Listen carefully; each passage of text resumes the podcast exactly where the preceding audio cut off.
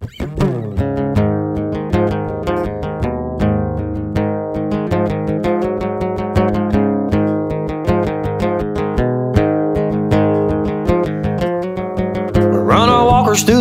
Chasing bucks on the ground. Bring 'em back to the barn, it's time to throw down. Chase turkeys off the roost, way back in the pines, just a few miles down from that Lake County sign. If a pig comes around, we blow a hole right through. That's how we roll down here in the 352.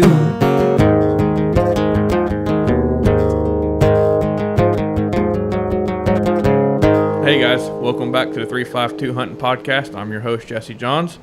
And as always, we got Mr. Jonah Hyatt with us.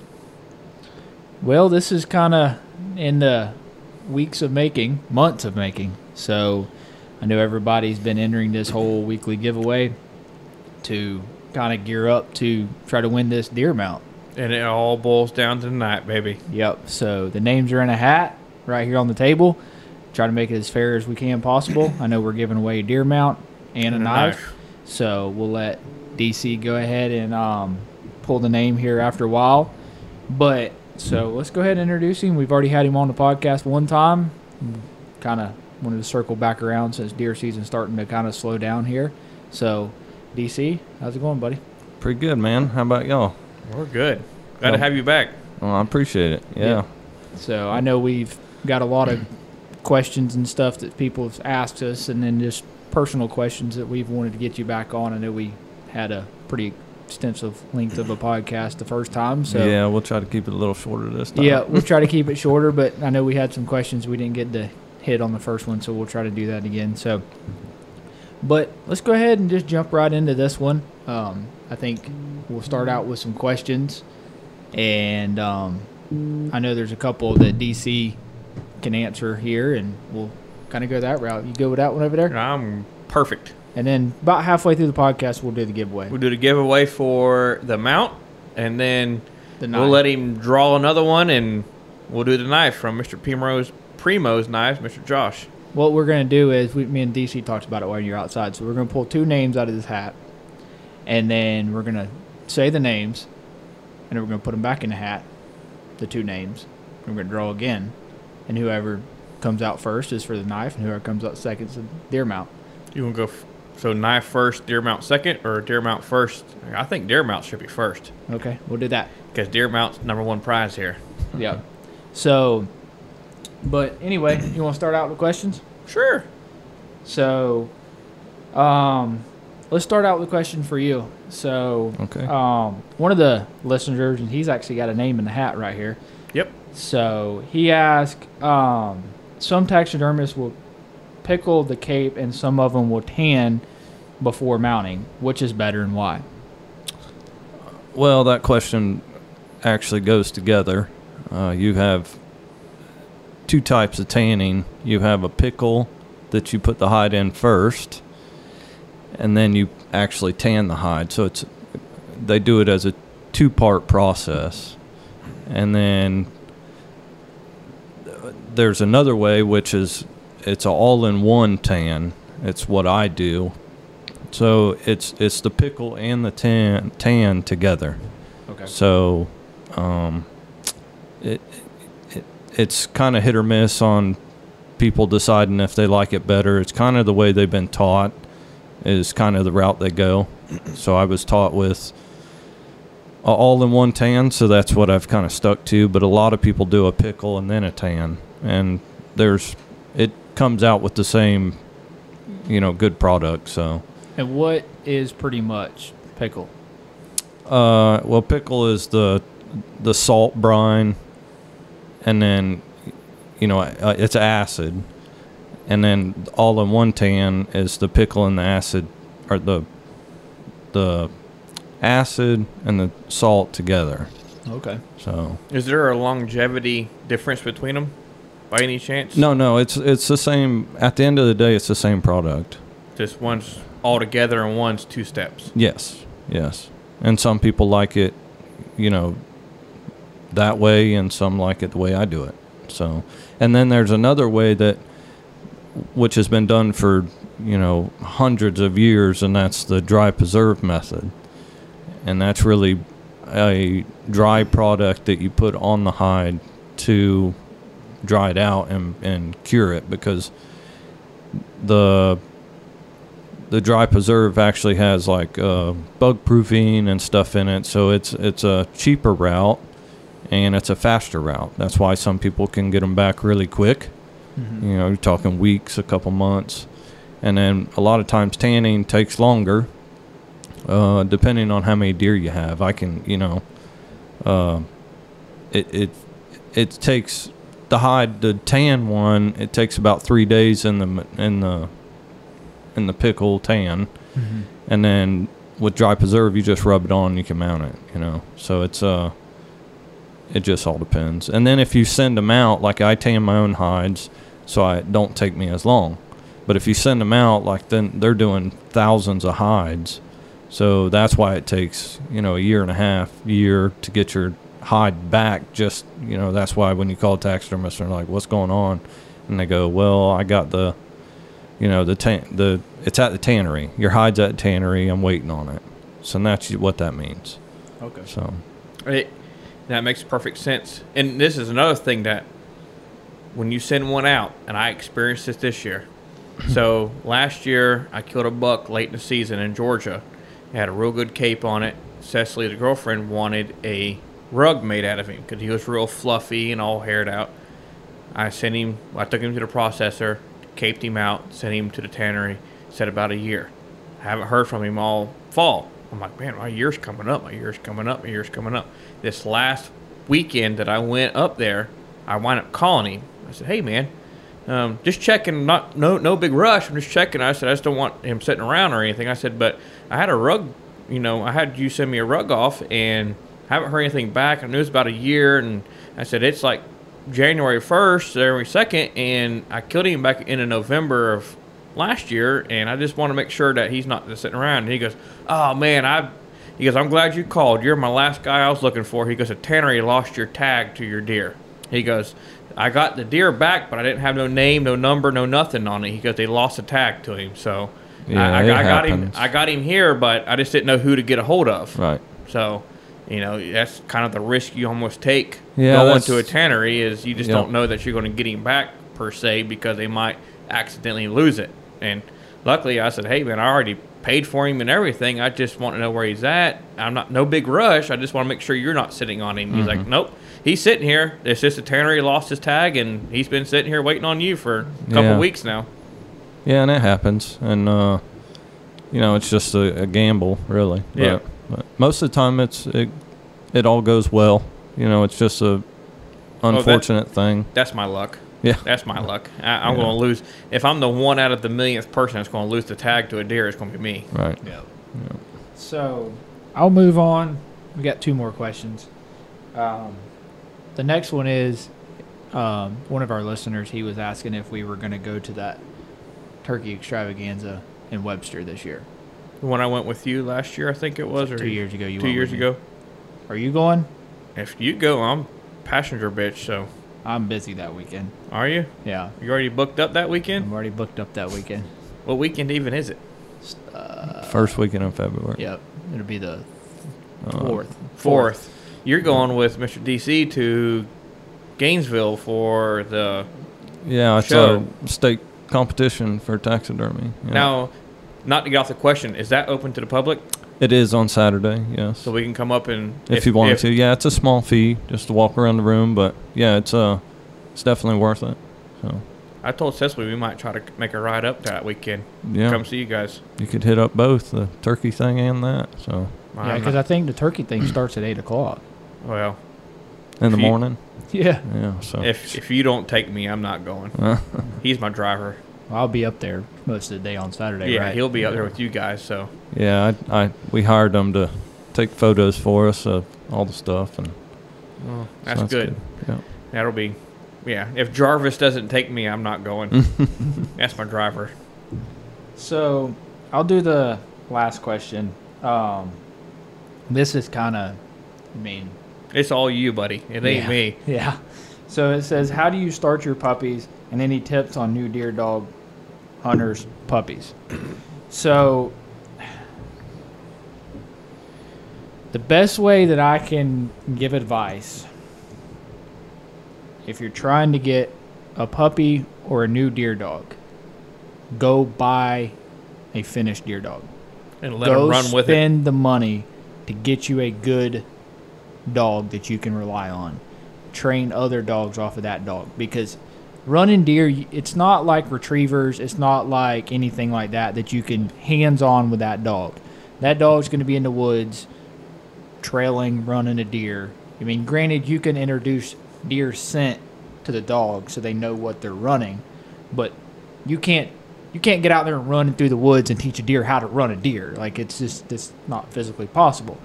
So you got to have a good dog to teach other dogs, and that's always that's how we've always trained dogs. You just you got your really good dog that you can rely on. Turn your puppies out with him. Continue to turn your puppies out with that dog. Don't turn puppies out together because it's just going to be a Clusterfuck. yeah. Yeah. So just continue to turn that dog out, and that's that's what we do, and it's it pays off. That young dog will eventually Catch on. catch on, and then you can just start turning the young dog out by himself. So The young dog, I learned this weekend, outsmarted the veteran dog. yeah, I got a new puppy. He's he just turned a year old, and I got him. Um, my uncle actually had him, and my uncle has never had male dogs, and he ended up getting this from a guy, and he was a male dog. And my uncle's like, I don't want him. He's a male dog. You can have him. So I went and got him. I was like, I'll try him. He's young and everything.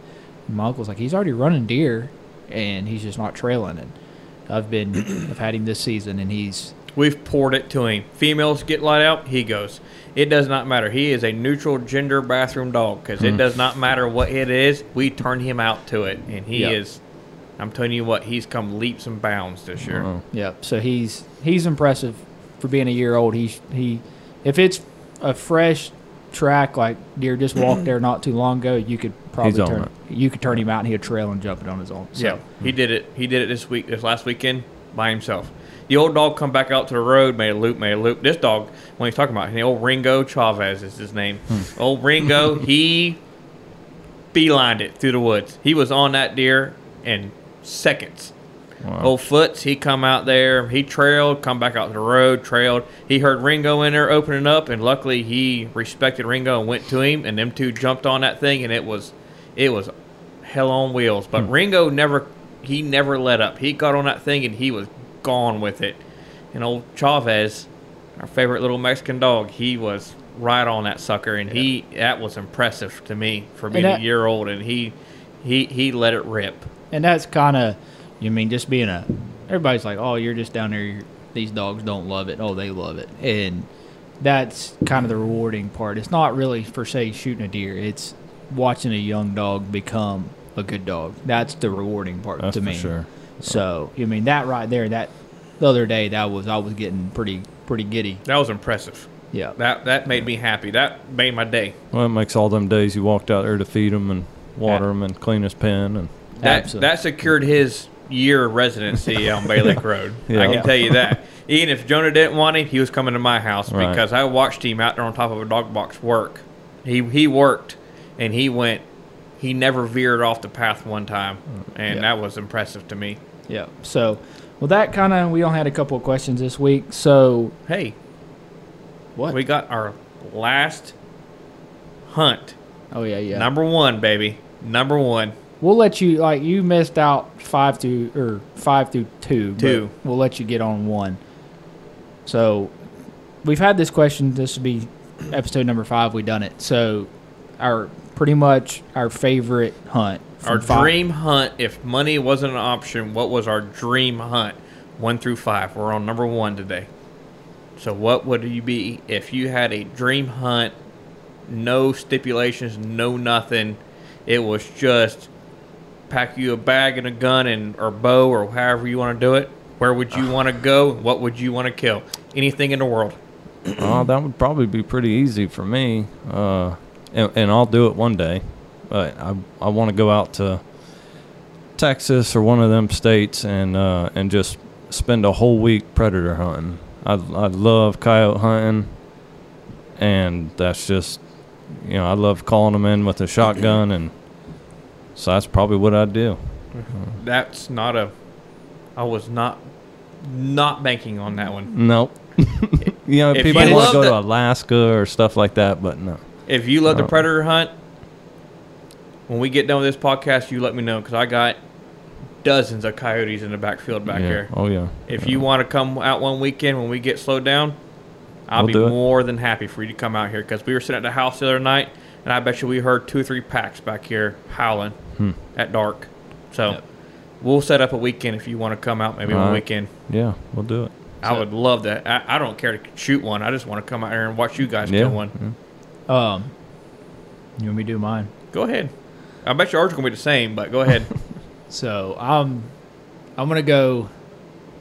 Probably New Mexico, yep. and I want to go kill An elk. screaming elk. Big But I want to shoot one in the in the upper 300s. I mean, one Right. Of the, one of them, like sure enough, really good bulls, and that's where you're going to kill one in New Mexico. So that's mine.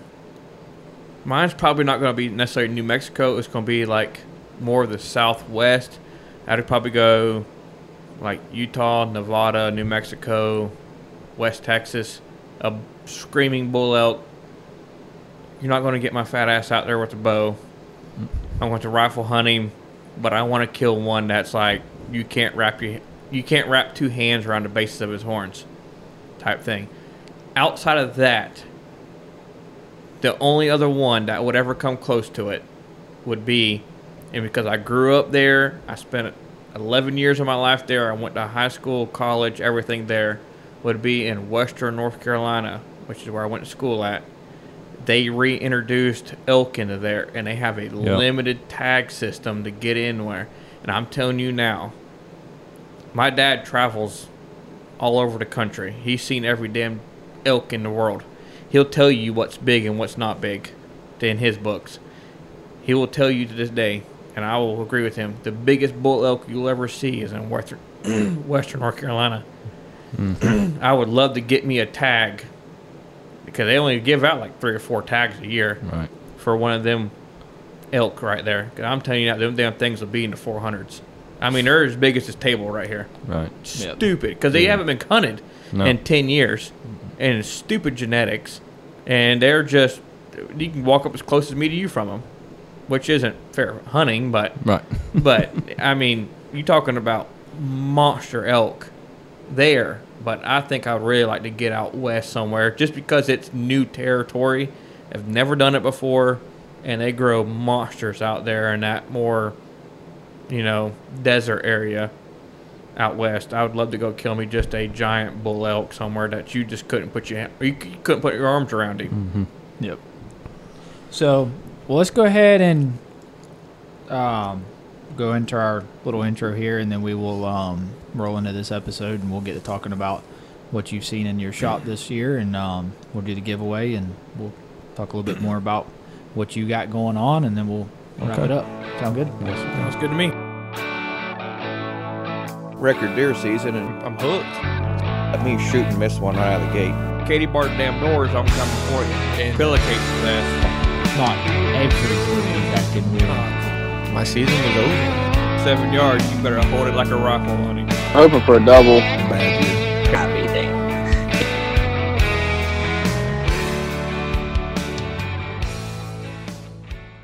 But Well, um, like always, this guest portion or the main portion of this um, podcast is brought to you by Florida Camo. Great people, great guys. Um, that's the only downfall without about us not going to that Florida or that turkey extravaganza. They're going to be there this year. are they really? Yeah, I talked to Peter about it a little bit.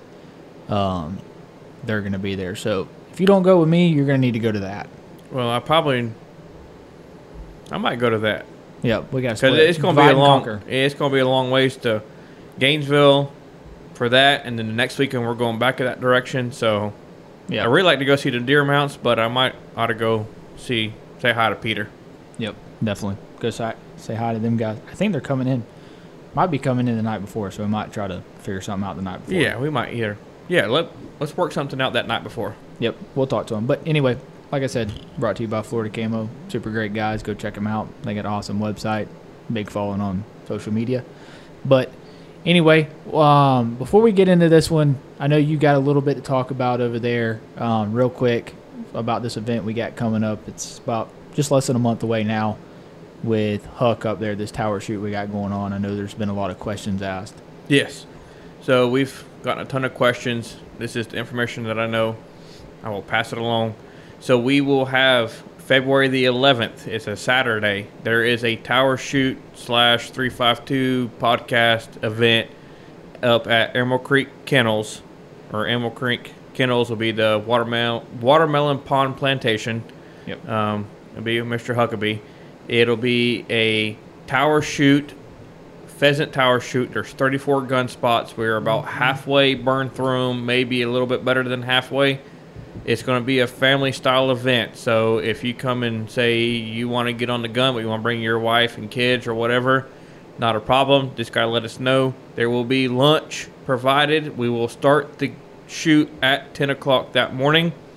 Everybody needs to be there by 9:30. We have a safety briefing for guns and everything else. Um, Huck will go over everything at 9:30. So everybody needs to be there by 9:30 that morning. We moved it up a little bit earlier because Huck is giving us a break. Usually your tower shoot is 350 per gun, and then if you want to do a cleanup shoot afterwards, it's a hundred dollars per person. That's what his standard rate is. Um, but with us being there and it being a get together and stuff like that, we're gonna do 300 per gun, and then the tower shoot or the cleanup shoot afterwards is included, and there still lunch is still included, and he will clean your up to 10 birds per hunter will be included. It'll be 300 birds let go. So it'll be 34 people max, 300 birds. You do the math, you got a pretty good chance of bringing, you know, between you said between seven and 10 birds home per person. Um, me and Jonah will be there. Uh, Josh from Primo Knives is coming. Coming. He'll have a group of knives with him. Yada yada yada. My brother's coming. We're all going to be coming up cooking. I'm going to bring a couple briskets out of some of these beef that we've had butchered here at the house. So we'll have lunch provided. we'll start hunt at 10 o'clock. If you want to make a weekend out of it, we will be there that weekend. He does not care if you bring a tent, a camper, whatever you got. Refrigerator box. It doesn't matter. If you come up there, I will make this clear. If you come up there and drink and have a good time with us, you are staying on site. We are not letting anybody go and come up there and get drunk leave.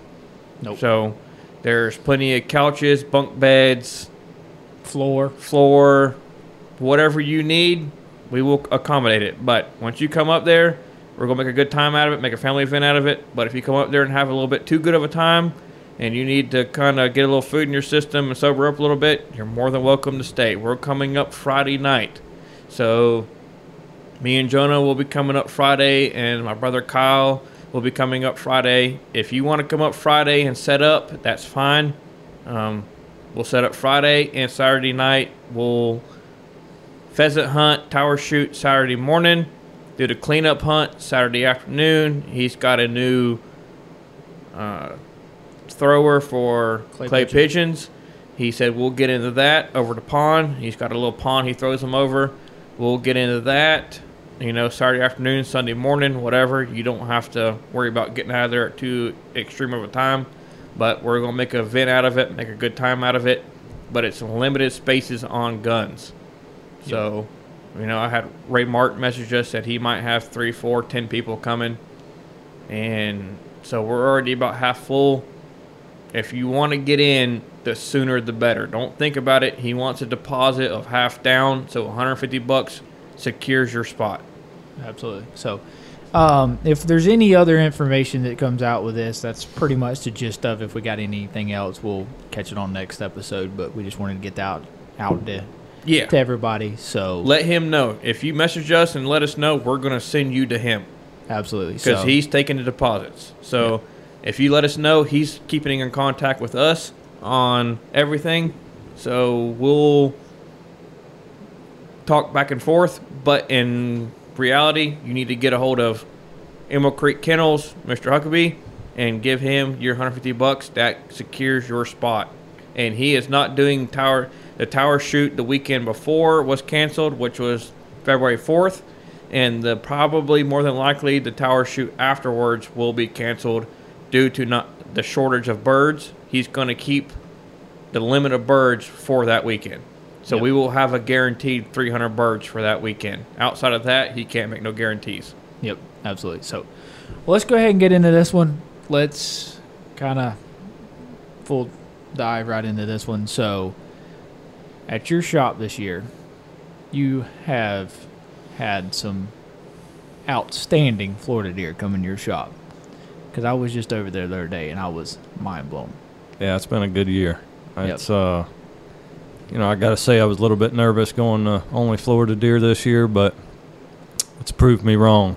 Um, I, you know, I, I ain't saying how many I got to brag, but you know, it's uh, we're we're pushing right up there to 60 just Florida deer. So, um, and this year's been like you said, just a heck of a year for mature big bucks from Florida. It's just um, I'll dive into it and say that I I'm not going to name out people or anything. I'm sure y'all have seen a bunch of them, but I have uh, seven or eight that's over 130 and uh, you know past the 130 mark. Uh, three of them are over 150. Push. God dang. Yeah, yeah. We're one 154 to 155. Yeah. Yep. So that's gross score. You know, I don't I don't care about the net. Don't Yeah. you know? I, I want to know how much bones on it. You know. Absolutely. So yeah. So I mean, it's uh, it's pretty amazing. I, I gotta say. Uh, yeah, I'm knocking them out as fast as I can, trying to keep my turnaround time at a decent decent rate, which I'm doing pretty good at that. So yeah, it's been I remember last time we talked to you, you said you were going to take an X amount because you want to keep it turnaround time low and you want to keep quality up. Yeah, it's it's it's it's kind of hard when you got to say, "Hey, man, I'm kind of full right now," and look, yeah, well, I'm- most most people's been pretty uh, understanding. You know, when I tell them a year turnaround, they're, you know, some people are no problem, and then some are, you know, you can, a little hesitant. But, uh, you know, that's just part of the game. I'm I do do this part time. You know, it's not it's not my only job. So Yeah, I've. You don't know how many people have messaged me and him on the podcast page and say, "Hey, look at this buck we killed. We're taking him to DC." Yep. They're like, Yeah. "Man, he does outstanding work." And everything I've seen, I mean, just that one that that boy that Huck killed. Yep, Not yeah. Huck killed, but the other one. He said he said he's going to DC. I mean, that's yeah, he two and a it- that a- hour, three hour ride for him. Right. He said, "We're going to DC. No, hands down, we're going to DC." Yeah, and it was a nice buck That was for a sure. jam up Really buck. nice, wide, wide deer. I mean, it's uh, yeah, a lot of good deer. So. Yep.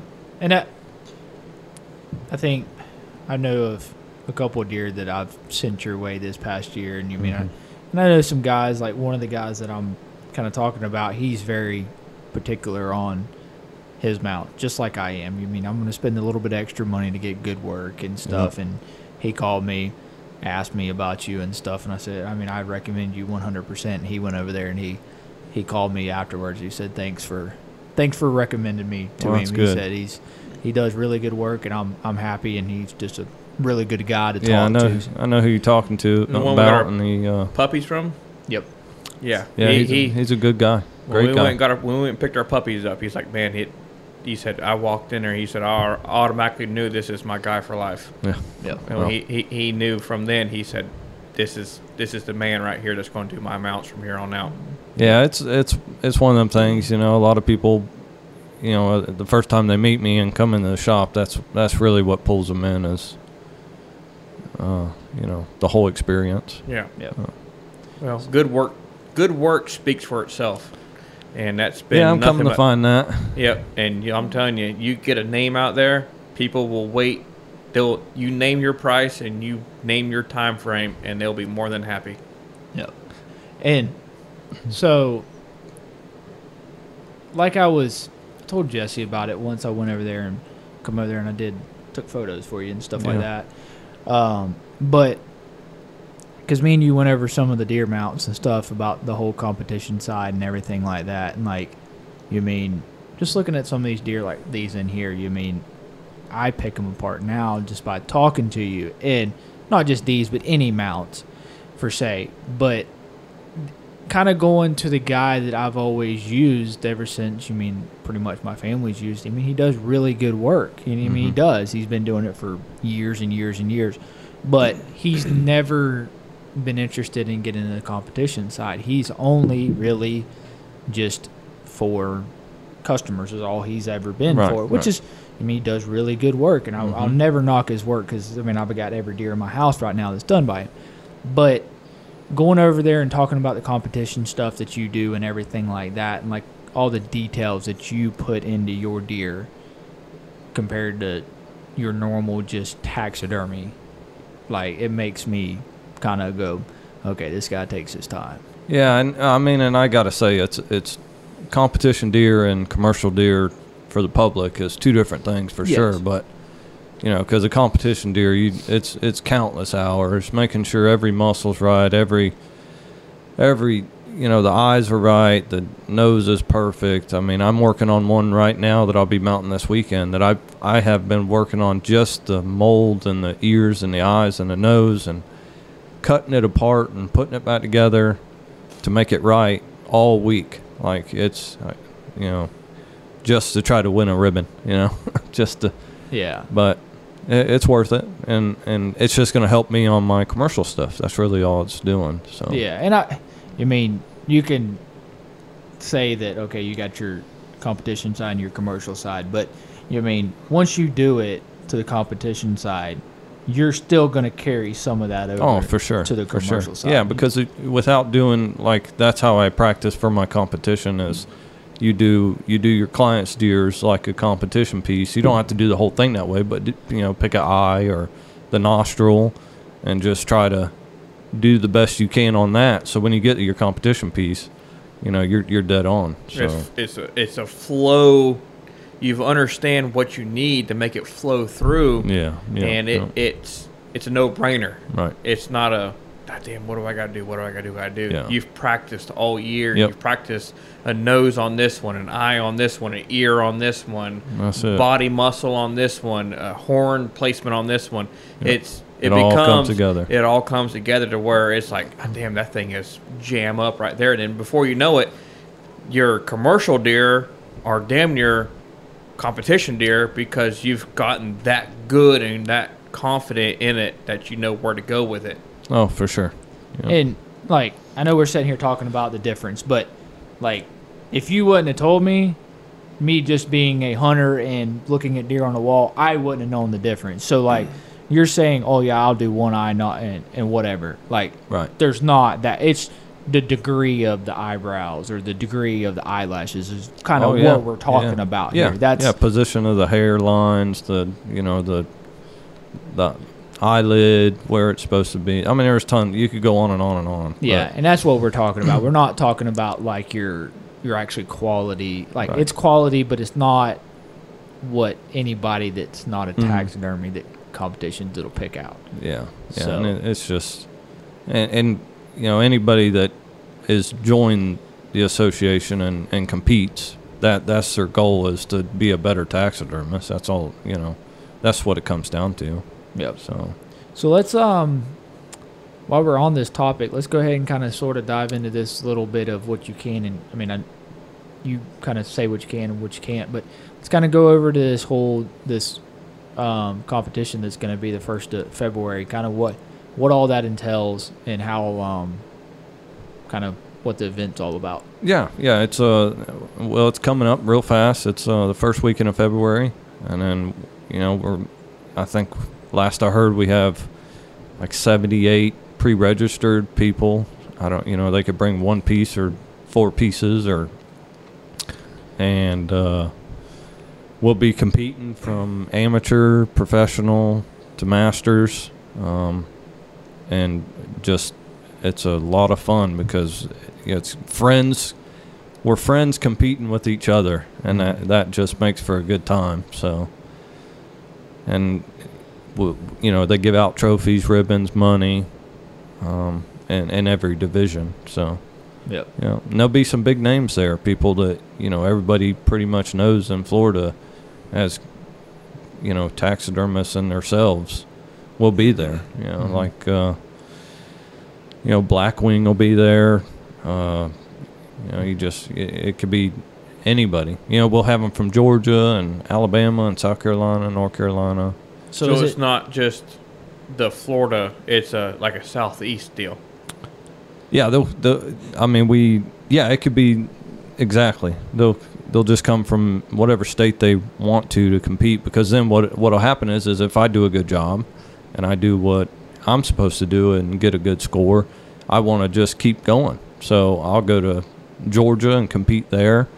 If I do really well there, I'll go to you know South Carolina if I can, and uh, you know eventually I'll just keep branching out further and further because the main the the goal is is I don't know if I'll take it this far, but most of them like to go to nationals and and then worlds if if you can. So Yeah, because you're going you're going to strictly stay with Florida deer, correct?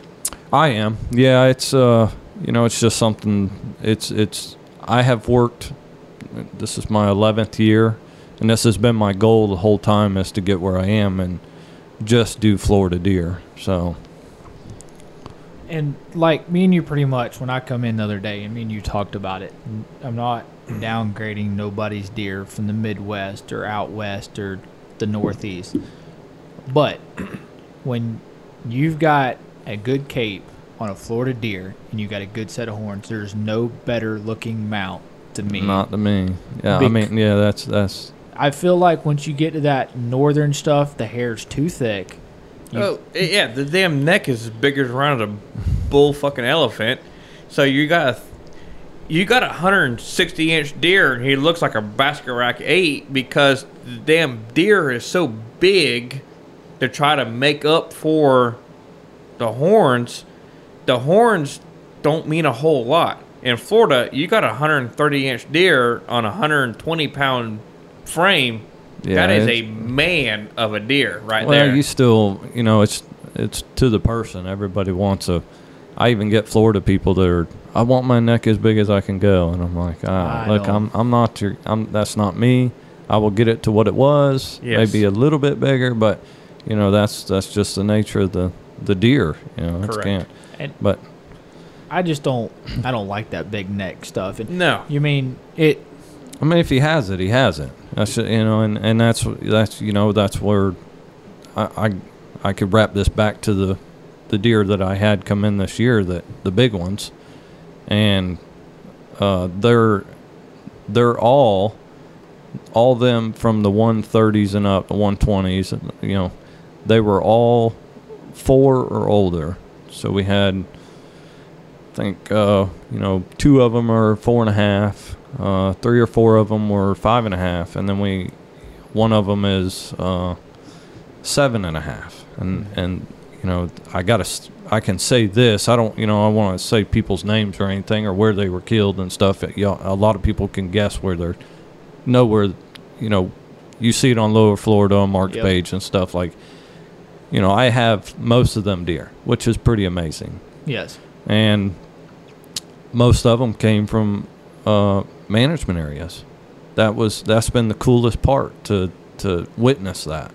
For sure. So Yeah. And another thing is, I I feel like too, as a taxidermy, I'm not talking about the head, the horns, nothing like that. But when you get down from the head to where it attaches down to the shoulder area, Yep. where it attaches the wall, if you got a northern deer, I feel like you can get away with a lot more than you can a Florida deer because of the the hair. oh yeah, I've been told that in competition. Like when I bring a Florida deer, which that's you know we have northern judges a lot of times, and they'll say you should you know don't you shouldn't mount uh, this you know short-haired deer because it you know it shows flaws. So you're right. Like if you took a northern hide, you can hide a lot of that. That Mu- them muscle problems. tone and Yeah, yeah, yeah. It's just, but so when when I do eventually win, and hopefully, you know, I I earned it. You know, because it's Absolutely. uh, you know, it's it's hard to compete with Florida deer because they have to be more dead on for I- sure. yeah, I think like the southeast is is is hard to mount because you get ticks so bad. I've learned that deer I got in the house, that 11 point I killed, his old neck is big as around as you, and it really takes away from the horns because his neck is so damn big in him. Mm-hmm. But he looks good now. my brother's girlfriend Sam, we've talked about before. She killed a good buck up there, but that thing has got patches of hair missing out of him. Like he he is beat to crap on him. He looks like hell on the mount. The mount is done good. Like Jim did the mount really good, but he's you know patches of hair missing. It's one of the things. I think it's it. I, I think it's more of a like you said. It's hard to mount and show a short haired deer because it shows a lot more flaws in that hair. It could be a tick, it could be anything, could diminish the hide, and then here you are trying to hide that thing, and it's really hard. And it, but it looks good, but it, the mount looks good, the deer looks good, but somebody out out west is like, damn, that thing looks like shit. Yeah, it's got, it's got the mange. It's got Right, wrong with right, it. right. No, it's just that's what it looks like down here. Yeah, And- a lot of people just don't look at their deer before they mount it. To you know, I you know they're so caught up in the antlers, which we all are, even when I kill one. But mm-hmm. you know, it, it it's take a minute to look at the hide to see not just because you don't want to blame your taxidermist for tick marks, because I see that a lot. I'll have people come in and and see a bald spot on the hide. And then I can tell they're like, well, what happened here? But it was really just a tick mark. yeah, probably. yeah, and we, you know, we're washing these hides, we're tanning these hides, so you know, it could, a, a couple hairs are gonna fall out here and there. Yes. That's just how it is, especially if he's got, you know, a barbed wire mark or you dragging him through the sticks, and correct. you know, so it's just, It's not going to be perfect just remember every that. time. Yeah, remember that when you're when you're going to your taxidermist to get them off the wall, you know, and don't be afraid to ask them what happened here, and you know, it, most of the time there's a reason because we we want to give you the best product we can. We're not trying to, Yeah. so. Which, I mean, I don't know. I mean, no, we're not name dropping or nothing. I don't even know the guy's name, but the one that you had to redo this year. You know what I'm talking about? Yes. Yeah. Yeah. We good to talk about that one? Yeah. Yeah. I don't. So- yeah. He don't. I ain't told Jesse about this one because it was killed dog hunting, correct? Yes. Yep. So the deer come in, and I would have, I would have loved to have this deer mounted the way you originally mounted it because it was, it was cool. Because one of his horns has got a buckshot in it, and the deer got shot in the face, and it's just you could see all the buckshot hitting this deer in the face, which is a cool mount. You mean it's it's stories. It's it's a Right. it's a topic He piece. didn't destroy the horns. No, he just No. it just had one buckshot and it was lodged actually in the horns. You can actually see the pellets still Yeah. in the in Yeah. the horns. Huh. It's, it's a That's really neat. Cool deal. as shit. But the guy had DC redo it with a different cape because the face was shot up with buckshot. But I just thought that was a really cool. Yeah, and it, and it was it's nobody's fault because it's you know you mount the deer, you know, it don't look as bad as like when you kill it. Like you don't see all them how bad it is until you mount it, you know. And then of course, I mount it the best I can, but you know, eventually, you know, it's all up to the customer, and it, it was just t- too much for him. So no big deal. Just found a new cape and and remount it, and uh, so now it has you know it's still got the story with the with the buckshot in the horn, but it's got a pretty cape on it. Yeah. So and Well, he like was that- really happy with it when he came and picked it up. That one that boy killed in front of you with the shotgun two years ago. Or actually, fuck, it's 2023. Three years ago, yeah, it's going on three now. he shot him in the damn neck. I remember this day, he shot him in the damn neck with a shotgun. Yep. That would have been a good deer to mount. But as soon as I seen that deer, I said, damn, how are you going to mount that damn thing? Because he shot him in the damn neck running down the road to him. Mm-hmm. Or running, he ran to him. He shot him in the neck with like double aught buck at like 15 steps. Right. So his whole neck was pelted in buckshot. So it's one of the things of how would you kind of slick that out to make it look. It all depends. It just you know each one.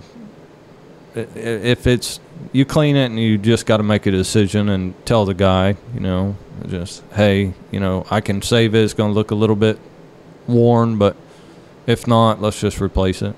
So Yeah, Because my every deer's my neighbor is actually a taxidermist. I've he's for as far as I know he's pretty good. Never used him, Mhm. but he's a taxidermist, and he's always saying, "Hey man, if you got an extra yeah hide yeah. or whatever, you know, bring him by. I'll, you know, Yep. if you kill a good deer here at the house, let me know. I'll cape him out. I always need donor hides or Mhm. donor capes. Yeah, I, get- I, I always like this year's been pretty bad for people cutting them wrong, even though I put it out there so many times how to do it. But It's just been a bad year for it. People just cut the wrong line, or Where do you like yours cut?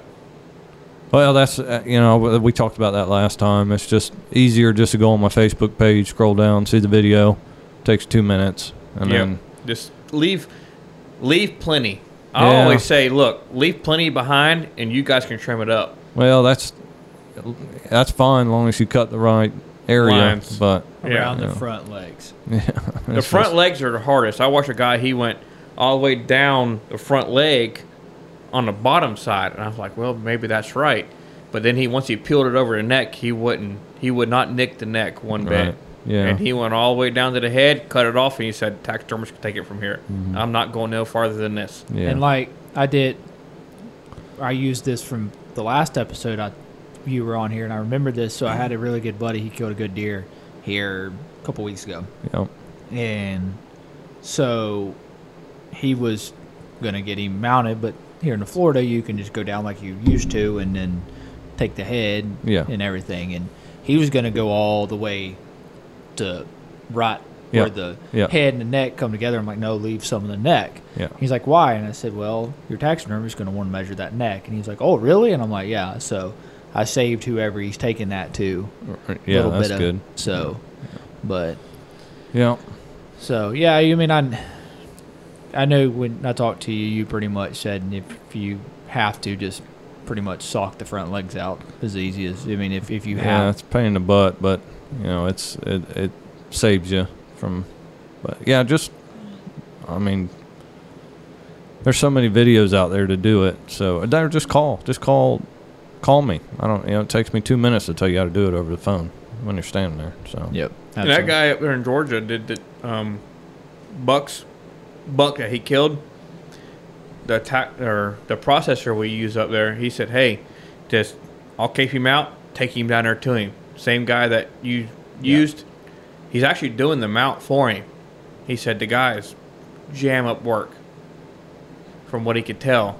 But he said for the money, just take it down there, let him cape it out, let him skull it. Because in Florida, you can't bring anything back, right. and that's what's killing us now. Mm-hmm. And in years past, we would just cape him out, bring the whole head, neck, everything home, and then let the Yeah. taxidermist take it from there, and then they could do what they wanted with it. But now with the was it EHD or CWD. CWD, Yeah, just new laws. You know, you just gotta. you got to Go let somebody else cut the horns off and then let somebody but if you find somebody's right they will actually measure the neck and give you the measurements which is what that guy did for you didn't he Yep. he, did that. measured he measures everything Yep. Mm-hmm. before he chops it off that way Yeah, you got everything. So the taxidermist give it to you's got it all the information. Makes it nice for makes us. it, so. you guys a lot easier than trying to guesswork Yep. And I I feel like when you get one on the wall, that's where he, I mean that's where he's going to be. You're not going to take him off the wall and take him over to your buddy and go, "Hey, look at this deer." Mhm. You know I mean that's where he's going to be. So, you mean I didn't really think of this before I got it done, but it's actually pretty cool that you go get one caped out in Georgia, you freeze the hide, and you bring it home with you. You got the horns, and like me, for the first two, show them off and I then go take wait till you take it to your taxidermist. Absolutely, that's what I did. I would take the horns. Like they were like, "Hey, I want to see your deer." And like when I was working there with you, like I brought the horns to work one day, and I was like, "Here, here's my horns." And so them damn horns are still in bed with him. He No. tucks them them them damn blame him. horns they get tucked in bed with him every night. He the dog gets to sleep at the foot of the bed and the horns are in the passenger seat over there. And don't let him lie to you. He is he is cuddle them horns every night. I would cuddle them too. Well, Well- people will get used to it over time. It's going to take a few years for everybody to get the hang of it, and then it'll just, you know, it's no big deal. it's nothing now yeah just- third, what is it? He charged me thirty bucks. Right. Yeah. Thirty bucks to get it done. I mean, Saves you cooler space too. yeah, you can bring it home. It's a lot easier to bring. it's a home. little pack of hide is the only thing you got to Yeah. bring home now because you can put the horns wherever because he puts the preservative or whatever on the horns Mm-hmm. on the skull cap gives you the measurements all you got to do is now instead of having a big ass head and horns and everything in the freezer now all you got to do is just bring home a little bit throw it in there and call it good Yeah. So it makes it. I mean, it's kind of one of the things, but I mean, it's like that. I'm not gonna go try to tackle that because I don't want to take it to you or whoever I'm getting it done or whoever's going to mount it. I don't want to take it to them and pretty much when they um, thaw it out and go, holy crap, I got to work with this. Like this guy, he does taxidermy work. He knows kind of how to take Yeah. one out. So you mean, Yeah, he's it's a good one. It's worth it. Yeah. So, um, in which a lot of them guys are pretty good up there. You you take it to them and go, hey, I got a guy that's been doing it for years down there, and they're like, yeah, I understand. I completely get it. They make a little bit of money off. What they make 30, 40 bucks off of you Oh yeah. for Uh, 15 minutes worth of work. They make a little bit of money, and you go on down the road. So, Yeah. Yeah, that one guy we used last year, he does. Um, last year he did 660 mounts, and this year I think he's right at 600 mounts. Wow. So That's just too much, It's eh? one guy, Yeah. one guy by himself. That's Not one guy by himself. He's got helpers in there, Right. but 600 mounts. I, I You- can't imagine. You, it's 365 days a year, so that means you're knocking damn near two a day out, Mm-hmm. a whole year. and Right. That is, that's. There's no way in the world you can actually put, and he does competition work. Like uh-huh. he does a lot of competition work. There's no way in hell you can actually put time and effort into it. He's got a lot of helpers that help him. I think a lot of the helpers are doing the commercial work. He's doing mm-hmm. more competition work, but because he does ducks and turkeys and Right. he does every everything. So you're talking about 600 deer. You're talking about a thousand animals a year. Yep. That's It's hard. I don't- It's got to be hard to be able to stay on top of that. That's got to be a stressful job right there, staying on top of something like that. Mm-hmm. And I'm like, you mean, the way I look at it is like, if I take you a deer, I know you're gonna do it. I know your helper's not gonna do it. I know your your buddy's not gonna do it. And I bring it to you most of the time. Yeah, I, and I, I, I've had that asked to me a few times because you know, especially, you know, a deer that's a buck of a lifetime. Like, you know, you you want to make sure it's in good hands, and Yeah. and I reassure them that you know they are. you Yeah. know, yeah. So, and that kind of, you mean, kind of be however. And I know these guys, they're, some people are, they're on a budget or whatever. They're going to try to find the cheapest they can. But, you mean, I know you got a little bit of a story with the one of the deer that you got in your shop right now that you're having to redone that a guy did it, what, less than two years ago. He went and got it done, and now you're having to, Yeah, I I get a few of them a year that's remounts that you know they weren't happy with it or you know whatever the story is, but and I don't mind doing them, you know, especially if they have an extra cape, so I don't have to find one. But you know, sometimes it don't go that way. So do you usually, um, if you got to provide a cape, do you usually charge for a cape or how? I usually don't, but this year I, you know, a lot of them are bigger deer, so I ended up having to buy some Georgia hides from a taxidermist up there, South South Georgia taxidermy, and uh, he was nice enough to let me get some capes from him, really good quality cape. So, and it cost me some money, so I'm at least gonna have to make that back, you know, and a little more. So, but that's that's, you know, I, I wanted to give them the best product I could, so you got to do what you got to do. Yeah. Because your name's going to be on that deer. Yeah, pretty exactly. much. I mean, they're, Yeah. I'm not going to walk in that house and go, hey, um, who did your deer right there? And Yeah. It's good if it's bad. It doesn't really matter. They're going to ask. Yeah, I get a lot of capes gave to me, but most of the time they got bad ears or they're you know cut wrong or so you you just got to go through the bad ones, get the good ones. So Yep. So, well, since you're back in here after taking a pee break, do you, um, you want to go ahead and get this thing rolling here? Yeah, you might want to check your phone. Tornado just went through McRae, Georgia, going to Scotland. Really? Yeah, I just walked outside and seen that. Oh, great. Oh, well. If, if La it's ta- Palma's on its roof. if it takes it, it takes it. so, you want to go ahead and pull a name? yeah, I'll, I'll We'll- pull one. We'll and pull then, two uh, names out of there. Pull two names and we'll see where she lands. Yeah, Yep. I mean y'all got a lot of looks like a pretty good batch there. Well, it's been a few weeks. Oh, we've gave good. away. I mean, just take a minute and thank every single person that's For been sure. a part of this. You mean, you mean you're the per se the big giveaway. You mean you? Well, that's I mean it's the Primo knives is just as good as quality. Yes. You know, I mean when Uh, it comes to craftsmanship and hands hands on Oh, yeah. made, you know you can't. It, I, I follow his stuff and he tags me in his stuff and it's just amazing. oh yeah, he does awesome work. And you mean, so but I don't want to take nothing away from the guys. You know what I mean, I, I wish I'd have wrote a list and but Yeah, we need. That's the thing. You probably should have had a list to think them yeah. all. um, I mean, I know Lower Florida, I, um, Story Hunts, um, who else? Florida Camo. Florida Florida Camo. Camo. There's been Um, head busted turkey calls, Yeah. stud Yeah. blood.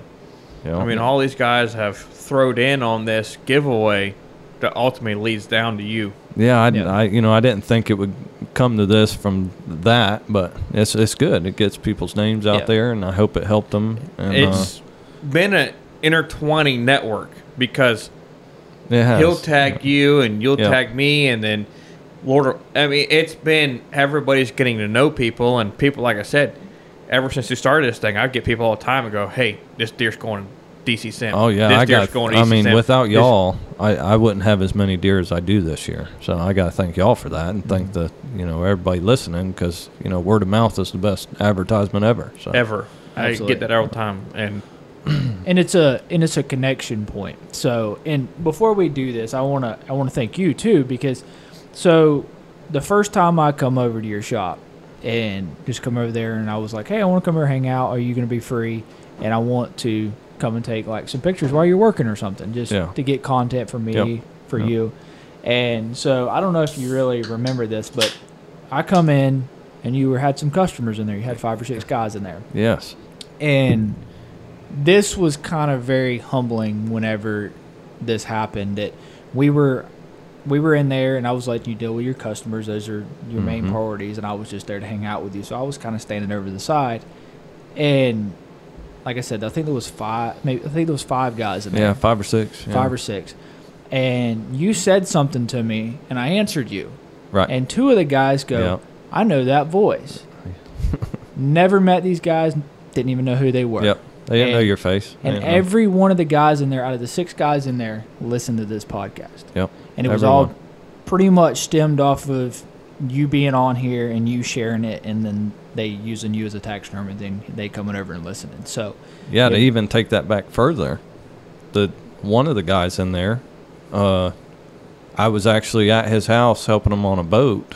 You know, he was he's a a, a boat painter, and I was actually with him when you called for this podcast. So I mean, it just you know it's a pretty Yep. small. Yep, I remember because I think you when I talked to you, you were like, "Yeah, I was over with my buddies, and he was talking about y'all's podcast, and you were like, "Hey, I'm going to be on it this week." Yeah, So, um, small world. yeah, yeah, and like even take this for example. So I went, uh, I was working with Jesse, and now I'm photography, videography full time now. I've right. pretty much branched over. I've been working at it for years now. I finally made the leap, and that's where I'm at. So I've been working with a lot of these outfitters, and I went and worked for a guy down in Okeechobee. He's kind of an upcoming outfitter doing duck hunts and stuff. So, and I tell these guys a lot of times, like, if you want to get good content, you and your buddies need to go out hunting. You don't need to bring a client. Like when you got a day Mhm. off, your client he's going to want to shoot. If it's you and your buddies, they'll let the ducks work. You y'all like if I tell you, hey, let the duck come in, y'all let the duck come in. Client, he's wanting to kill. So I was down there to film for this guy, and he's like, hey, I'm going to bring one of my buddies. So we were there talking that morning. You know how you go out there get decoys set up, and you got an hour there to sit there because when you're on public land, you're just to have time to kill mm-hmm. in the dark. So we were just sitting there talking and stuff like that. And I don't know why, but I mentioned something about this podcast. And he's like, "Yeah, I listen to this podcast too." And I, or I listened to a podcast. It's kind of a newer one. It's here in Florida. And I was like, "Oh, really?" And he's like, "I was like, which one is it?" And he's like, "Oh, it's a three five two hunting podcast." And I was like, "Do you know who that?" You, Yeah, nice you- to meet you. Nice to meet you, buddy. He's like, "Are you serious?" Like, and so it was pretty neat that just stuff like that. We're getting a lot of, and that's pretty much what it is, Florida guys. Oh yeah, Yeah, I mean, yeah. but anyway, well, you want to go ahead and draw two names? Sure. We'll let Jesse read them off. okay.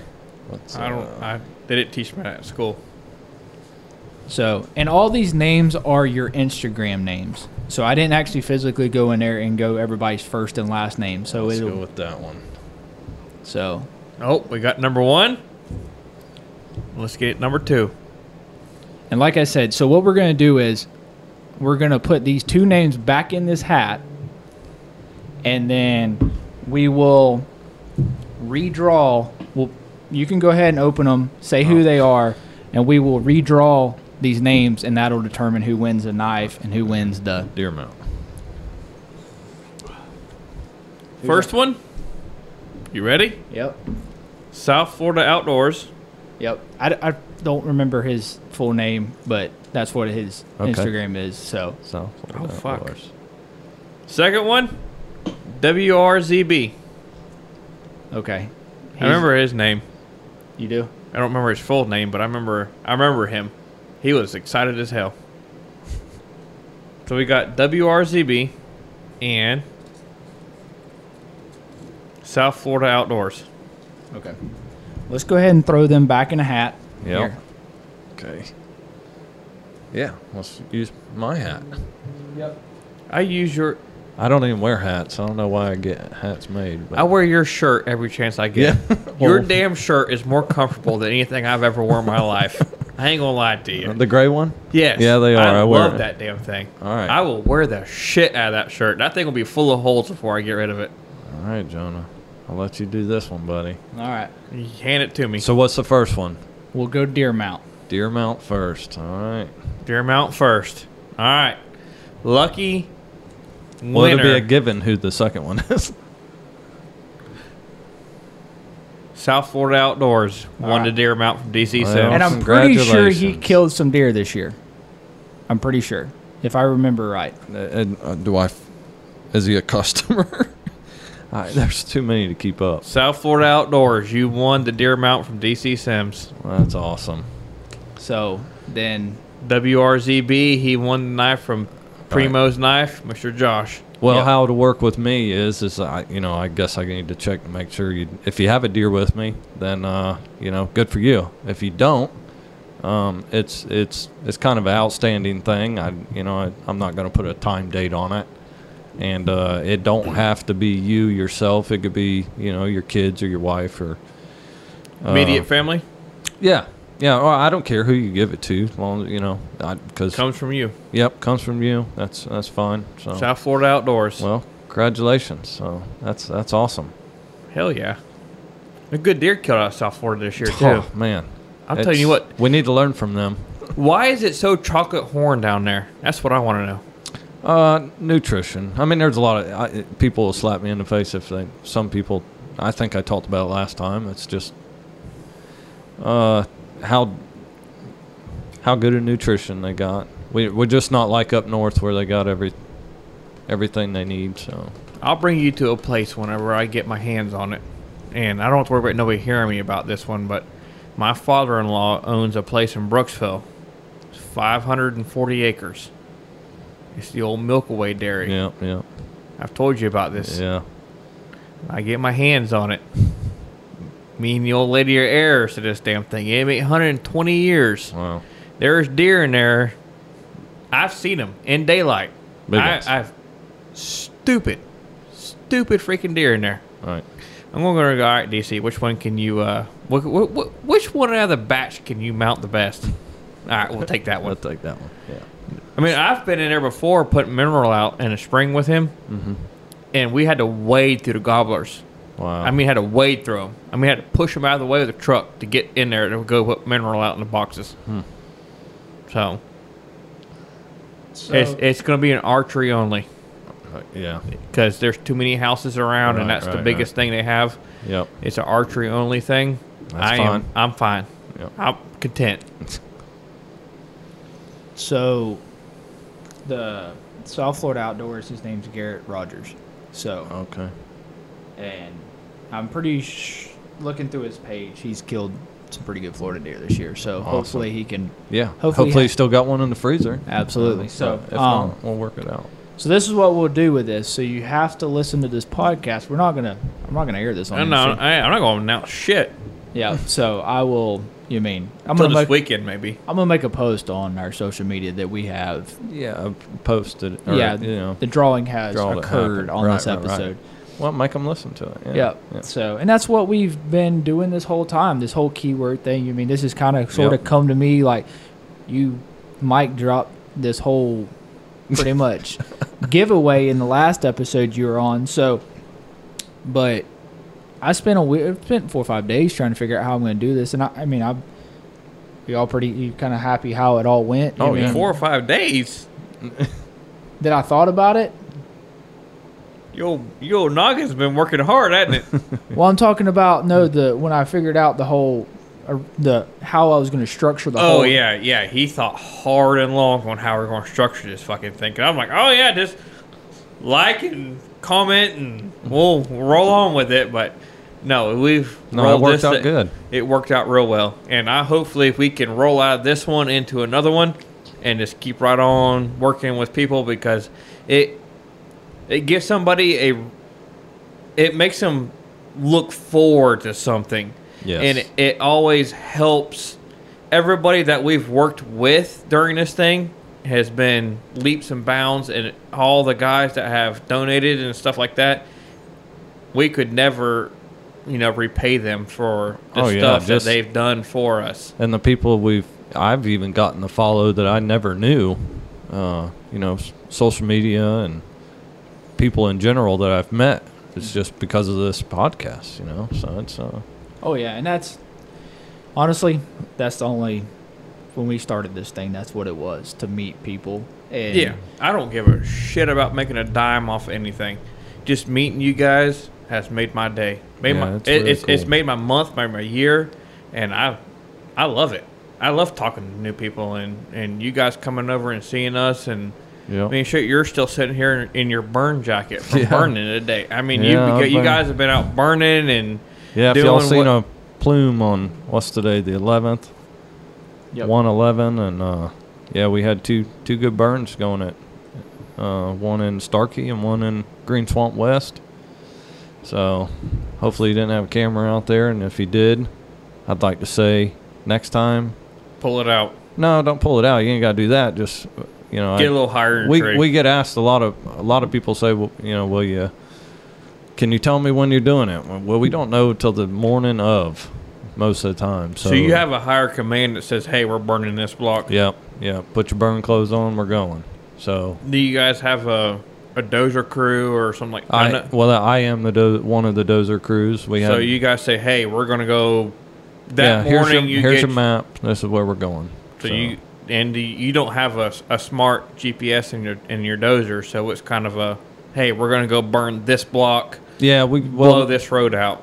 yeah it's exactly we well we we've been prepping the lines and stuff, but um we it's really the weather. What you know, as soon as we have good weather, it's time to do it. So They burned down there in Richland where we hunt. I think they meant to burn like one or two blocks.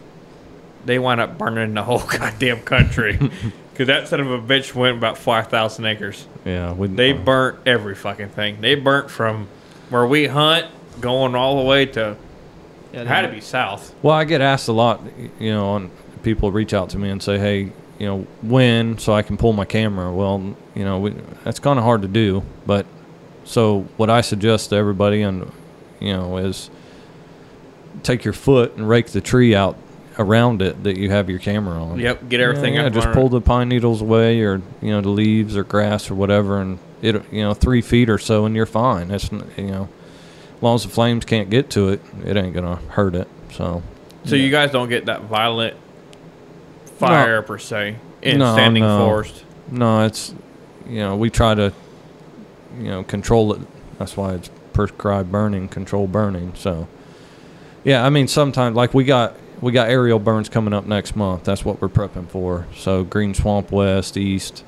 Uh, I think Richland's gonna they're gonna be burning some too. So um, and and that's what we're doing all these burns to prep for that. We're trying to get black around the whole aerial Block. burn. So aerial Yeah. burn meaning we take a helicopter and they'll be, you know, lighting fire with a helicopter. So Yeah. a lot of acres, you know, probably eight, ten thousand acres. yeah, dang. and, and only the reason why Jesse says like I, I really don't think that they meant to burn what they did is because two years ago they planted, replanted a whole I don't know, couple hundred acres Mm-hmm. in pine trees. Well, you got to think in two years pine trees really don't grow that much, and it burn. I mean, the It broom sage out. everything. Yeah, yeah.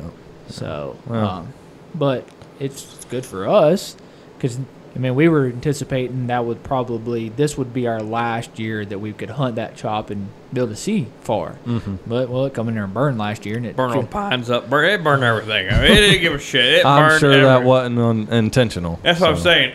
Because the guy come in at the end of the season and talked to Jonah actually and said, "Hey, we're going to burn this little block, little triangle block we call it.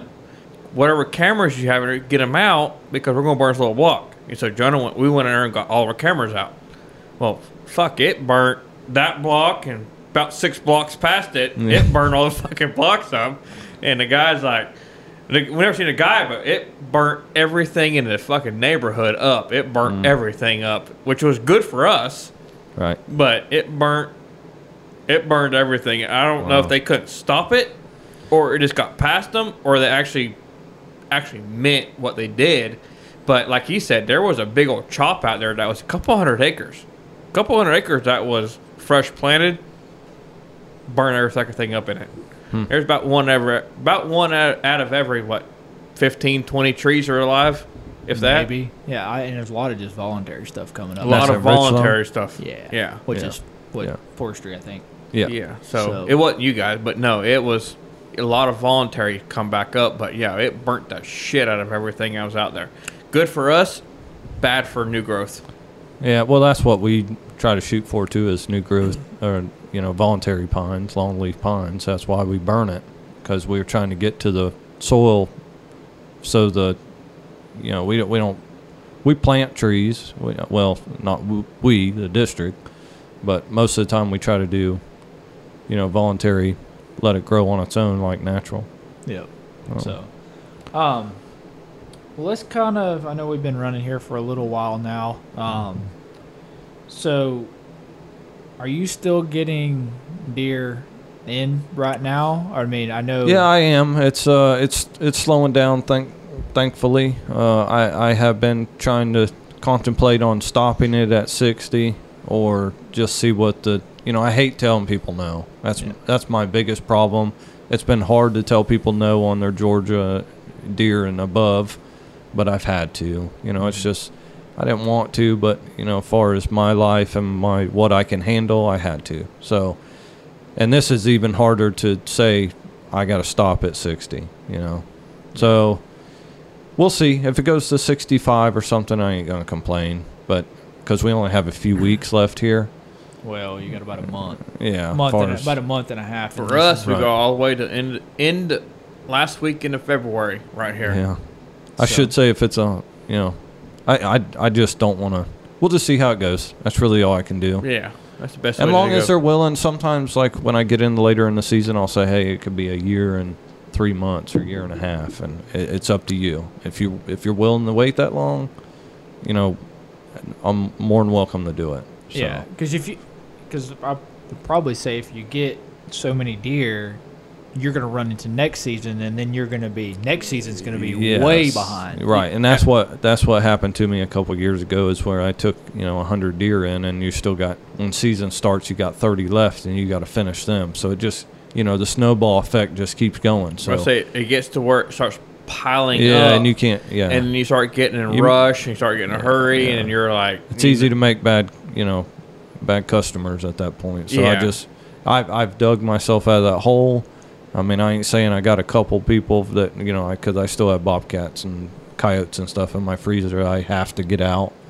Um, but they're really good customers. They understand. So um, but far as deer yeah that's that's you know that i'm trying like i've been getting them out pretty fast. I'm not gonna say how fast, but you know, it's I'm doing really well. Yeah. So long as I stay on it, I can keep up. you still got to give yourself a break though, Uh, yeah, and and you still got to be able to say, hey, look, like I'm done. yeah. Give me and, a and few hear- weeks or a month to breathe. Well, about I do got to say that too, because you got to see it from my end. You know, I got two girls that are in gymnastics. You know, right, like right now they are in gymnastics. You know, and I, I'm here. So, Yeah. and I don't. You know, I, this is the first one I've missed in a long time. So, uh, but that's you know, I I got to spend time with them. My wife, she's so supportive. I got to thank her for dealing with what I, you know, I. just- you've seen it. You know, I I'm I'm in there all the time, like every night. As soon as I get home, I'll have two customers waiting on me. Yeah. You know, so but a lot of people understand my situation and what I. A lot of people I have for customers for two or three years and never even knew I had a another full time job. You know what I mean? So, um, just keep that in mind. You know. Absolutely. It's it's hard, and Jonah got a piece of it this year, and it's even hard in say the, even like like what we say the hay business. Yep. We we work all day. We pull we, we, we put our eight or ten hours in a day. We work our regular job, and we come home and do a side job, and before you know it, it's nine, ten o'clock at nighttime before you ever mm-hmm. make it into the house, and you're like, man, I am exhausted. I just want to eat something, take a shower, go to bed, and get up Right. next morning and do it. And it's it get it, it wears on you. Yeah, it does. Well, and the and phone calls and text messages and and I try to tell people too, like, look, I you know I told you a year, you know, if it comes a year, text me, call me, but you know, not three months later to ask how it's doing or, you know, can I get an update or, like, look, I you know, I because if I answer twenty of them a day, it just kills your day. you know? Yes. Absolutely. You're spending more time on the phone Oh, it's, worrying about somebody else. But it, it's the nature of the beast, you know. I I've gotten pretty good at handling. you got to learn how to manage it. I've learned Yeah. that I, since since we've been in this podcast room. I've had five people either text me or call me or message me on Facebook about hey Yeah. over Right. over five people. Oh yeah. I, I've had three phone calls today about it, and I've been out. There's Well- not a ad out there about it, and it's one of the things of you you got to be polite to them. Mm-hmm. They've got to be understanding. You got to say, "Look, I'm sorry, I'm out.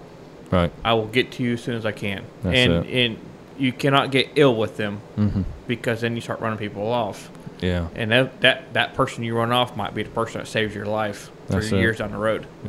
No. It's like with me, like being full time in this video photography stuff. Like tonight, whenever I leave here, I'm going home. I gotta edit this Edit. podcast, Yeah. and I still gotta I gotta finish all the stuff for my work today. I gotta upload photos and do all that kind of stuff. So you mean, you mean I'm. I love what I do now. I, I really enjoy it, but you mean there's some pretty late nights because Yeah. you mean, like I've been for the last four weeks. I've been down in Okeechobee filming for some outfitters, and um, or actually for one outfitter, and I'll go down there work Monday afternoon, work Tuesday, Wednesday, and then come home Wednesday afternoon, and then I gotta do my other um, photography gig on Thursdays. Mm-hmm. But you mean all of it starts running together, and then like when it comes around on Friday, I just got a pile of stuff I got to edit, Right. and I got to do all that stuff. So you mean, yeah, it's. I mean, I love what I do, but you mean it's. I there's a lot of extras, and I think that's in a lot of places that you. Yeah, and, and that's like last year. I got I got overwhelmed. Like I was, I was. I'll be the first to admit it's not easy to do this. You know, taxidermy is not for everybody, Mhm. especially when it comes to. You know the I, it's a blessing and a curse to be known. Yes. you know, you know, I like I had a customer a couple weeks ago come all the way from Miami. I'm like, wow, you passed a lot of taxidermists to get to me, Mhm. but you know, that's once I've worked so hard to get here, and now I'm like, oh, man, it's rough, but I'm I'm glad I'm here. So Yep. Would I've- you ever debate on going full time taxidermy and quitting the day job, no, I I, I or do you Like, love the day job too much? you know, that's kind of that kind of hit surreal, but I have both jobs that I've always wanted, you know. So, working with Swift Mud is amazing. The opportunity I have, the benefits I have, the people I've met, and then taxidermy on the side to make my play money. You know? Yeah. So, and and meet the people I've met through both of them is is pretty uh pretty cool. I've I've swore my whole life, the time I turned 30 years old, that I would quit my day job and just go to working for myself. Well, guess what? Next month I turn 30. I can't. I actually enjoy what I'm doing at work. What I what my day to day job, I actually physically enjoy. I live Right. for that. Yeah. I can't give that job up. As much as I would love to give that job up, I can't give that job up. So I've made the hay business into a side job where I can make side money. This year's the first year it's paid for itself. Right. It, it, it actually cool. paid my leases this year in Georgia. Um, and it's actually probably going to pay our equipment bills this year. Nice. It's going to pay the tractors and equipment bills this year. This is the first year that's ever started paying for itself. But I, I, I can't give up my day job. I love who I work for. Mm-hmm. I love my crew. I love my superintendent. I love my owner. I love everything that I do. I have a great time doing what I do. Jonah worked for him for a while, and it was a very good experience, and it still is a good experience for me. I can't give up. I made a vow whenever I was younger. By the time I was 30, I was going to do my own thing. I was mm-hmm. going to be on my own. I was going to do my own business, my own everything. Well, sometimes it don't work out that way. It doesn't work out that way. Right. I could, I don't want to. I like where I'm at. I enjoy where I'm at. Well, that's And like that's. I can say the same thing. Like, you know, today, this morning, I was, I was on a 250 acre burn. I was on, you know, in a 650k dozer, putting in lines, and and then set the woods on fire for you a were living. happy. You were yeah, happy. for a living. Yes. know, so making money. it. Yeah. And that's that's what I'm saying. Sometimes we just love what we do. Yeah. And when you find that, you got to stick with it. Even if you got a side gig, Right. that's that's beer money, lease money, car payment, house payment, whatever it is. Don't live off that payment. S- stay with your regular job because you love to do what you do. And Mm-hmm. that was, I mean, you wake up every morning and say, "Man, what am I going to set on fire this morning?" Right. And that's that's where I'm at. And what am I going to do this morning? Because you don't never know. Well, and that's like Jonah. He's. Uh, I think he's found this place now. He's just. Uh, Hopefully, he's is- found it. You can. You can see he really likes what he's doing right now. So. I can tell you now, it ain't it ain't drowning trucks. Putting trucks in waters ain't. Hey, Yeah, we did do that. But before look we get, at me. I'm not gonna be home this weekend. I'm gonna be in St. Augustine this weekend. Keep the water out of the truck, so not in the truck.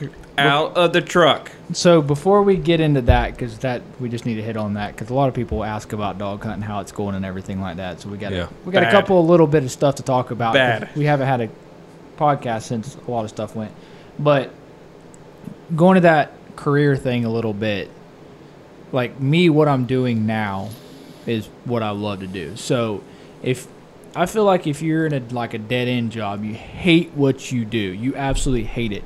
You look for the weekends to get away from that job. So you got to have more money to go play, is what I feel like. Mm-hmm. But if you're in a job that you like, that you enjoy, you don't have to get away as much. So Right. you don't have to go and make like what do you go to work for? You go to work to pay your bills, save a little bit, and have fun. That's it. That's Yeah. that's what That's you live. it. That's all it is.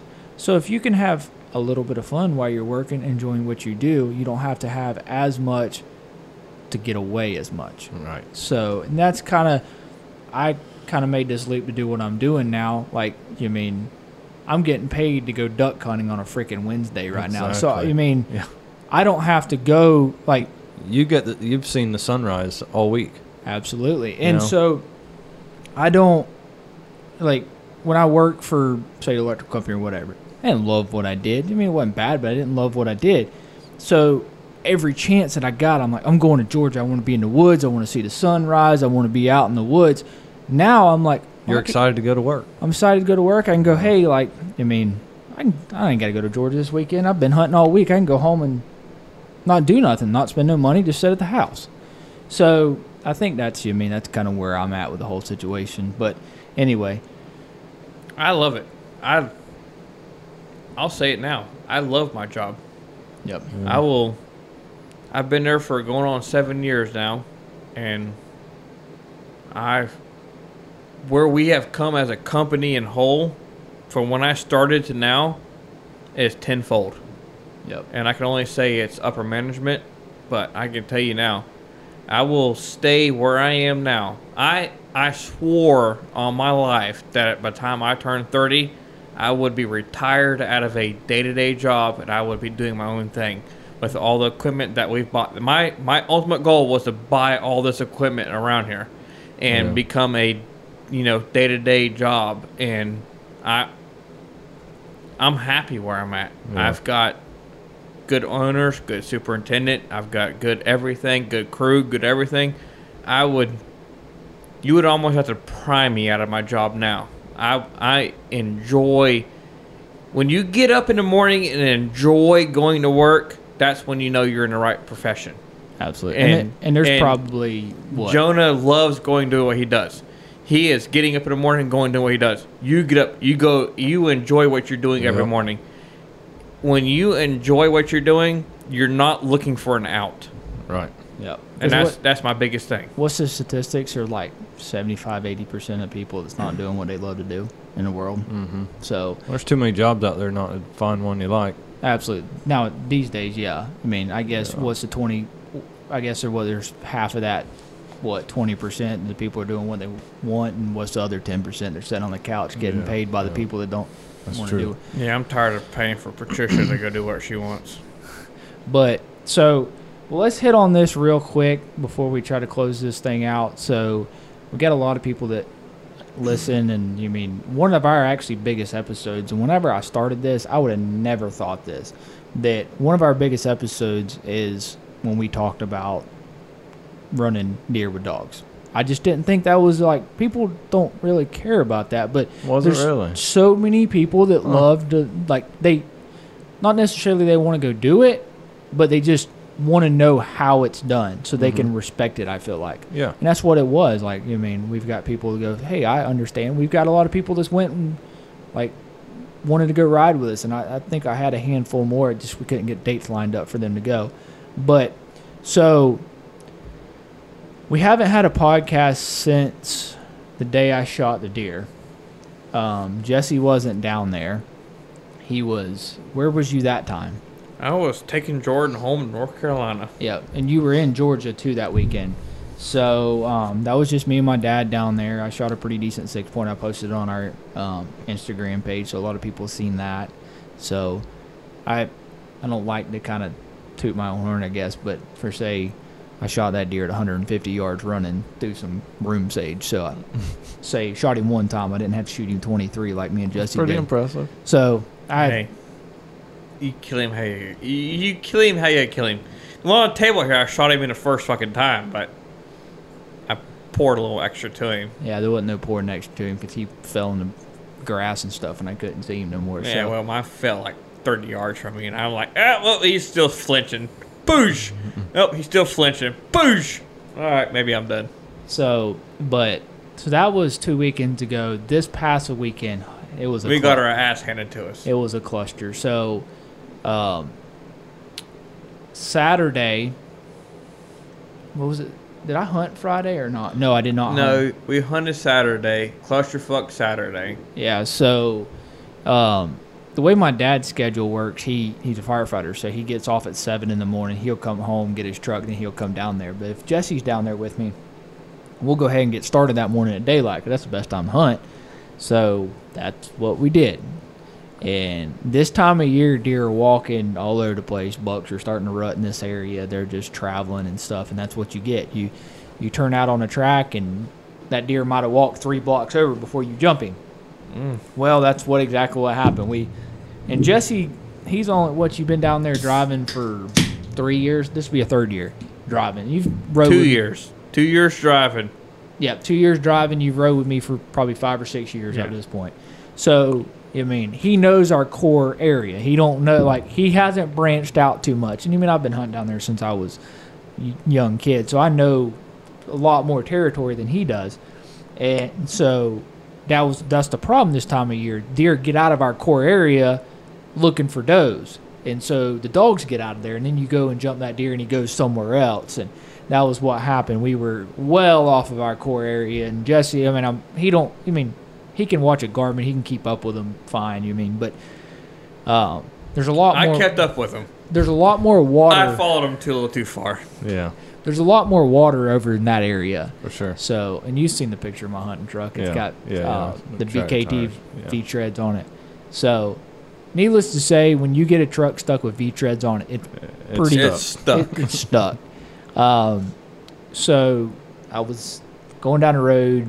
I didn't know what side of the mud hole to go to. apparently, I picked the wrong side because I went through the other side after and it was fine. But went through it, sunk my truck. Oh. There was um, water about halfway up the door on the passenger side. It was leaning aside. So, but I couldn't get off the truck without getting soaking wet. So Jesse had to catch the dogs. He come over there, pulled my winch out for me, so I, I could winch myself out. Well, needless to say, the truck died when it was in the water. Wow. Got the truck out. When I try to crank it, starter shot because starter's on the passenger side. Yeah, blah blah yeah, blah, yeah. underwater, whatever. Stayed underwater. So got the truck out. By this time, my dad's down there. Took the starter off, poured mud out of the starter, and kind of realized that this starter's just not gonna work. So my dad took the starter. Um, AutoZone, great company, lifetime warranties. Yep. Hmm. I use the hell out of it. They've been it. fucked. I think I've had this truck for like three years. I've this would be like the fifth or sixth starter I put on that truck. So Auto have been fucked. they don't know it, but these normal people, they don't ever use lifetime warranty. We we, We yeah. we use them. it, yeah. we use it. So my dad drives up to AutoZone. This took him like an hour, two hours, pretty much, to go get a starter and come all the way back. Got the starter on it, put it all back on, went turn truck over, locked up. Locked the fuck oh, up. I'm like, oh great, Hydro locked.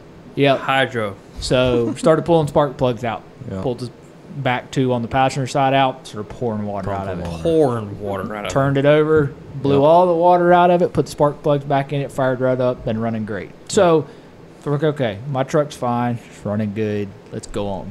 Well, the next race, get over there. Jesse, he, I don't know what happened. I was good that day. That No. day I was good. No, no, no, no, no. That was the afternoon that you were coming down the road and you flooded, you drowned your truck out. So then your truck wasn't running good. So then you come over there, we pulled the dipstick out and you had water the oil. That was Sunday. No, you rode with me on Sunday. Oh, that's right. So, Yeah, yeah, it was Saturday, wasn't it? yeah. So he had water the oil. So then we had to come on home because his truck was about shot. Uh, yeah, I had like I don't know six inches of water in my oil pan. So brought his truck home, and then so he didn't have a truck to drive, so he rode with me on Sunday, and it was another cluster. We went over in the same area that we were. It's really wet. Needless to say, there was like multiple times I had water on my windshield. Wow. It rolled up when the hood. windshield Yeah. goes up the windshield and over the cab and pours off on the toolbox, you you You found it. you might we call it a submarine. Yeah. It's half submarine, half truck because the car wash is plenty car washing. That's what that's what the mud hole it is. It's called the car wash. It ain't a mud hole. It's got solid rock in the bottom of it. Right. It's just It ain't a mud hole. It is deep. And which- it is deep, and we went through it twice. Which- no, we went through it three times. I went through it once. When I went through it the one time, that's when I drowned my truck. That's when my truck got more oil. It, I guess it decided it needed more water in the oil than it needed in the fucking jackets because So, um, needless to say, that that hole that we're talking about, Mm-hmm. first time I come around there on Sunday, it had wood ducks. I had like six wood ducks on. So that yeah, that tells you what kind of mud hole we're talking about here. yeah, it's not a mud hole. It's a mud pond. I'll Yeah. find that hole this weekend Yeah. then. I'll tell you where it's at. You can go kill them wood ducks. So, but that was our Sunday. Um, it was a cluster, you mean, and so that's where we're at. We got this last weekend. Jesse decided that he was going to plan a St. August tri- St. Augustine trip on the last weekend of running oh, dogs. Oh man. I fucked up. Good job. I fucked up. I didn't think it was this late in the year. I fucked up. That's he didn't all right. look at his calendar. It always goes to the second weekend, but this year the first fell on a Sunday, Yeah, so it yeah. pushed it back That's instead true. of closing like on the 10th. Now it's going to close on the 15th. I So- got some family coming out of Texas coming to here. They're already here. I just got a text tonight saying when you want to leave in the morning, and I'm like, they were wanting to come the first weekend of January. I'm like, oh hell no! I got dog hunt season. I got everything that's going on. I'm not missing that fucking last weekend of dog hunt season. Well, I didn't realize that it was the 14th of January was the end of dog hunting season.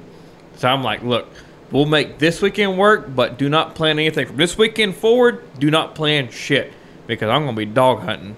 Don't don't bother me. Well, guess what? This weekend's the last weekend of dog hunting season. Yep. Yep. So did I tell you that um our other hunting party there hasn't been there all year? The Is he coming? The silver fox will be down there on Saturday. Oh bullshit. Our buddy Shane, he hasn't been there all year, and he hunted with us pretty good bit last year. And he called me the other day and said, "You hunting the last weekend?" I'm like, "Yeah."